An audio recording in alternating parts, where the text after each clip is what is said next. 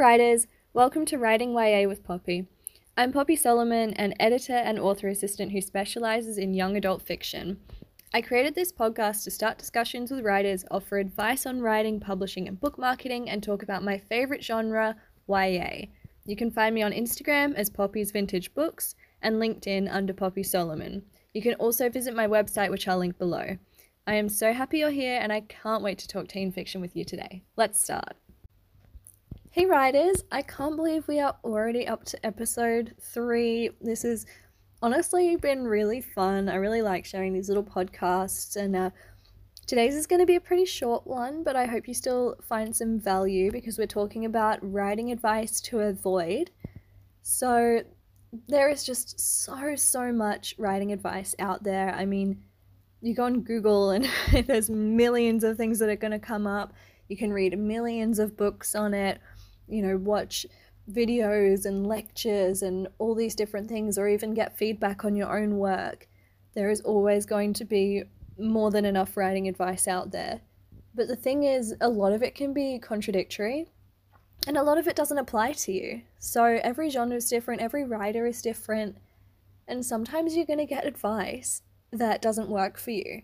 And you sort of have to learn to be a little intuitive with your writing and know when to say, okay, yep, this is definitely something I want to take on board or try out, or say, no, this is not me, this is not something that I want to do. So, the other thing is, yes, some things are 99% of the time, like things like grammar rules or just conventions of genres and things like that, where most of the time, yeah, you probably do want to do that thing.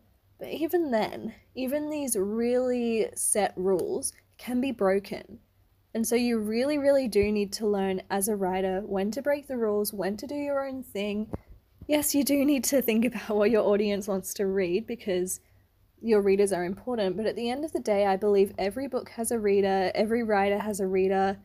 And I think that people should, yeah, some, some writers do write to their genre. They want to write to sell books predominantly rather than to write because maybe they want to write a book that they genuinely want to write. I'm sure they still do enjoy the process of writing, but it's not really a book that they want to write, it's a book that they want to sell.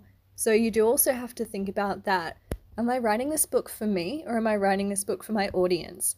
And from there, you can sort of start to figure out okay, what am I going to take on and what am I not going to take on?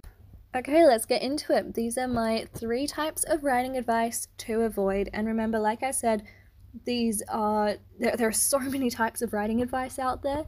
So i'm not going to go specific and not say ignore this exact rule. What i'm going to say is these are some things that you should learn to be able to become more intuitive about taking on advice and making that decision.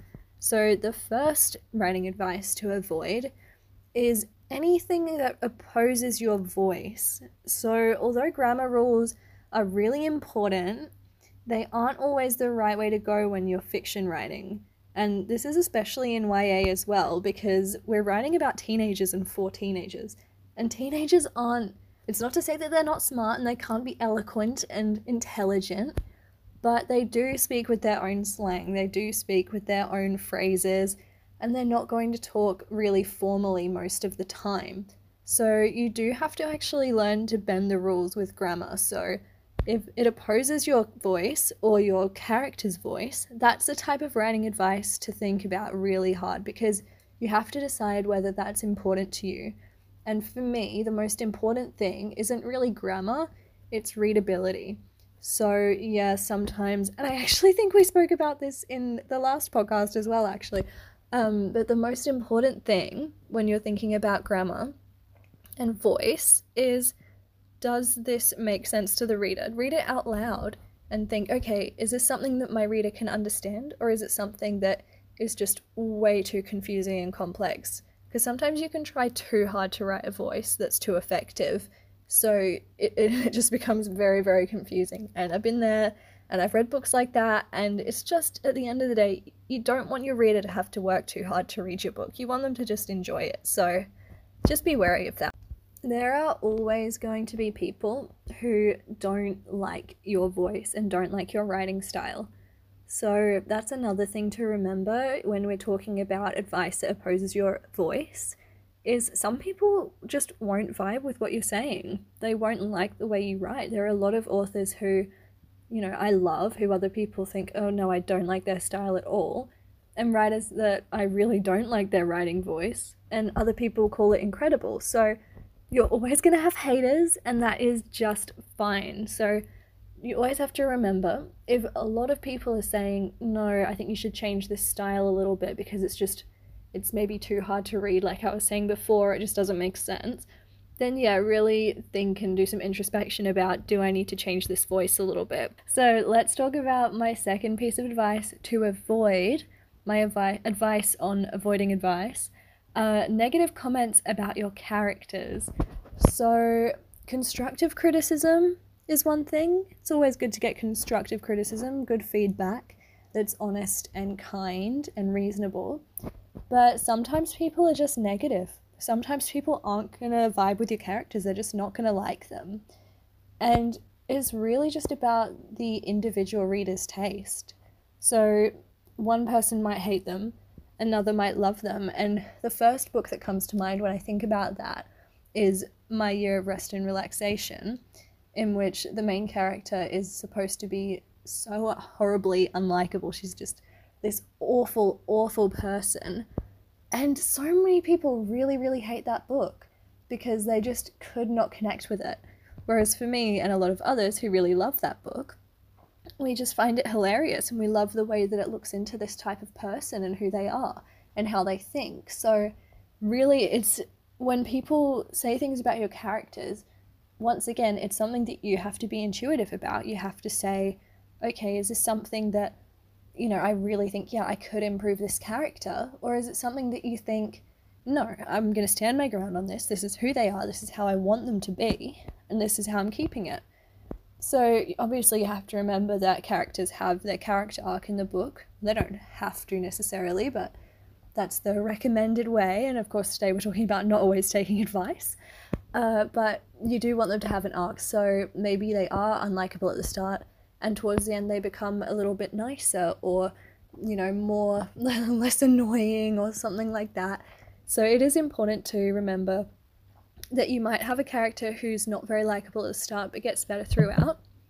So you can definitely do this in a lot of different ways but the main thing is to remember it's your story. You don't have to have the character change. You don't have to have every character be perfect and likable because that's super boring. I mean, maybe some people will be into that, but most people won't because, as we've talked about before, we don't want perfect characters, we want realistic characters. So, I want you, when you get feedback on your characters, when people don't like them or they're saying things that you're not sure about, just really, really sit with it and see if it feels right. And think, okay, can I get into this person's head? The reader, not the character. Can I get into the reader's head? and realize where they're coming from. Where is this advice coming from? Is it from a place of real criticism, objective criticism, or is it just their personal taste? And this is something I definitely relate to because I had some beta readers earlier this year, maybe even last year. Yeah, it was last year. Um, I had some beta readers for my novel An Enchanted Earth, the urban fantasy that I'm currently querying. And a lot of people really didn't connect with one of my main characters, Sage, who I wrote her to be quite unlikable. I wanted her to have a lot of moral struggles and to be selfish and stubborn because she represents that side of myself. And obviously, over the course of the book, she changes, but throughout, she falters. And people really didn't like it. They really, I don't want to say they hated her, but they did not connect with her at all. They didn't really understand why she was being so mean. And to me, I was like, this makes an interesting character, but to a lot of people, they said, mm, no, we don't like her. So that's somewhere that I decided, okay, I'll compromise. I will make it more obvious where she's coming from. I'll make her more likable in the sense that people can understand her motivations and why she sometimes lashes out, why she's selfish. And that way, I think, I hope that I've created a much more likable character out of her without losing her essence. So I really recommend trying that, trying to think, okay, well, maybe I don't 100% agree with these comments, but obviously there's something wrong because the thing that I'm trying to do isn't connecting. So it might not necessarily be that the character is bad in some way, or sorry, unlikable in some way. but just that you haven't quite met the mark on coming across in the right way with how you're writing that character. So you just basically need to make the reader empathize with them more. So, this last tip on advice to avoid is a pretty basic, pretty short one, and it's just about point of view and tense. And I see a lot of writers struggle with this with should I write my book in first person or third person? Should I write it in past tense or present tense? And so many people seem very confused on this, or they want to get other people's opinions on it and do polls and say, should I write my book this way or do you prefer to read it that way? And that's just really not the way to go. It's about your writing style and your book and your voice because each of those types of writing, each point of view, and each type of tense has a very different vibe. It has a different way that you read it. For me, first person present tense is my favorite because that's what I connect with the most. I find that you get right deep into the character's head and you're right in the story in the moment. That's what I absolutely love. And that's what I write. And I also love multiple points of view because you're getting into the heads of multiple characters. It's just that is what I absolutely love. But for other people, they really hate that. They don't like present tense, they like past tense, or they might not like first person, they prefer third person. Third person definitely comes across as a bit more formal, and you have a bit more range because you can get out of the character's head and really have your own voice as the author, write more flowery and poetic a little bit, where your main character's voice might not be, especially if you're writing YA. A teenager's probably not going to talk in really flowery prose, they're just going to talk very simply. So, those are some things even I struggle with. Sometimes I write something, I think that is a gorgeous, gorgeous sentence. But my main character, who is 16 or 17, she would never ever say that. so, there are a lot of different ways to you know you, you'll struggle sometimes with deciding what point of view and tense you want to write from obviously that's not the topic of this blog. We're talking about advice to avoid. So, what I want to say, and you know what, maybe we should do a blog post on choosing your point of view and tense for your novel. That would be, did I say blog post or podcast?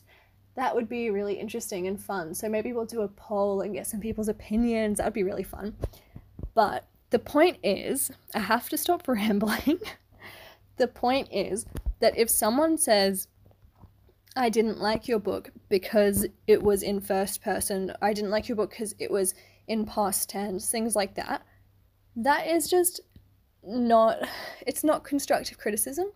That's just personal opinion. And I don't want you to listen to that unless you really feel like you could tell your story in a better way if you change the perspective or the tense. So, like I was saying before, for me, I love first person present tense because it brings me into the head of the character and into the moment and the action. Whereas other writers will love a third person past tense, it creates a sort of atmosphere and it creates more range, like I said. But you're also, there's this degree of separation from the character. So you definitely do have to like make these decisions on, yeah, there's pros and cons for everything. There's no right or wrong. I think most people tend to prefer third person past tense because that's the most natural, classic way. I think first person feels a lot more modern and a lot more young adult a lot of the time.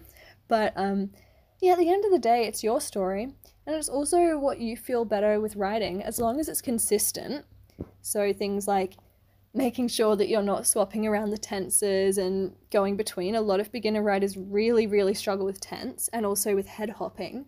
So when you're writing from one point of view, and you end up starting to talk about what another character's thinking or feeling, things like that. So there are those things that it's really just about consistency, and that's correct.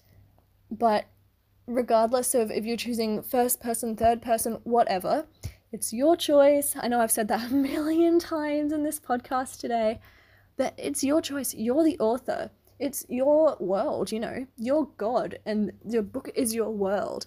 And you can do whatever you choose to. And other people's opinions at the end of the day, unless you're worried about sales, like I've said, other people's opinions don't matter. It's your book.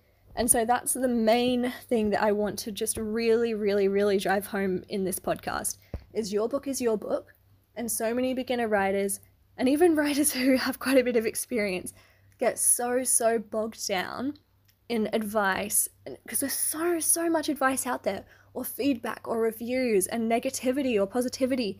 And there's just so, so much. And it's just this big tangle of all these different contradicting things. So at the end of the day, I want you to write your story. I want you to write something you love, something you're passionate about. And you make the calls, you make the decisions, and write something that you would want to read. That's the main thing. Write something that you would want to pick up off the shelf because that's how great books happen, as far as I'm concerned. So it's up to you, and go and write something amazing and tell me all about it. Okay, those are my three tips on writing advice to avoid. I'm sorry that that was an extremely rambly, uh, rambly podcast. I um, think I'm getting a little too confident with um, my podcasting now and less worried about making mistakes and rambling on because I'm just having too much fun with it and I love to talk. Uh, but yeah, please tell me if you listen to this, please tell me what you think. Tell me about your books. Tell me about a time that you've had some writing advice or feedback that you chose to ignore, or writing advice or feedback that you chose to take on, or your, what your decisions were, what your thought process was. Tell me all about it. Let's talk. I'd love to know about what you're working on. I love to chat. So please, please do get in touch. And yeah, tell me, tell me what you're working on because I would love to hear about it. So happy writing. Have a lovely weekend. Probably be posting this tomorrow, so it'll be a beautiful Saturday. And yeah, happy writing. Thank you so much for listening. Thanks so much for listening to the Writing YA with Poppy podcast. To chat with me or to get more writing, publishing, and book marketing tips, you can follow me on Instagram, LinkedIn, or visit my website. I'll link them all below. See you soon and happy writing.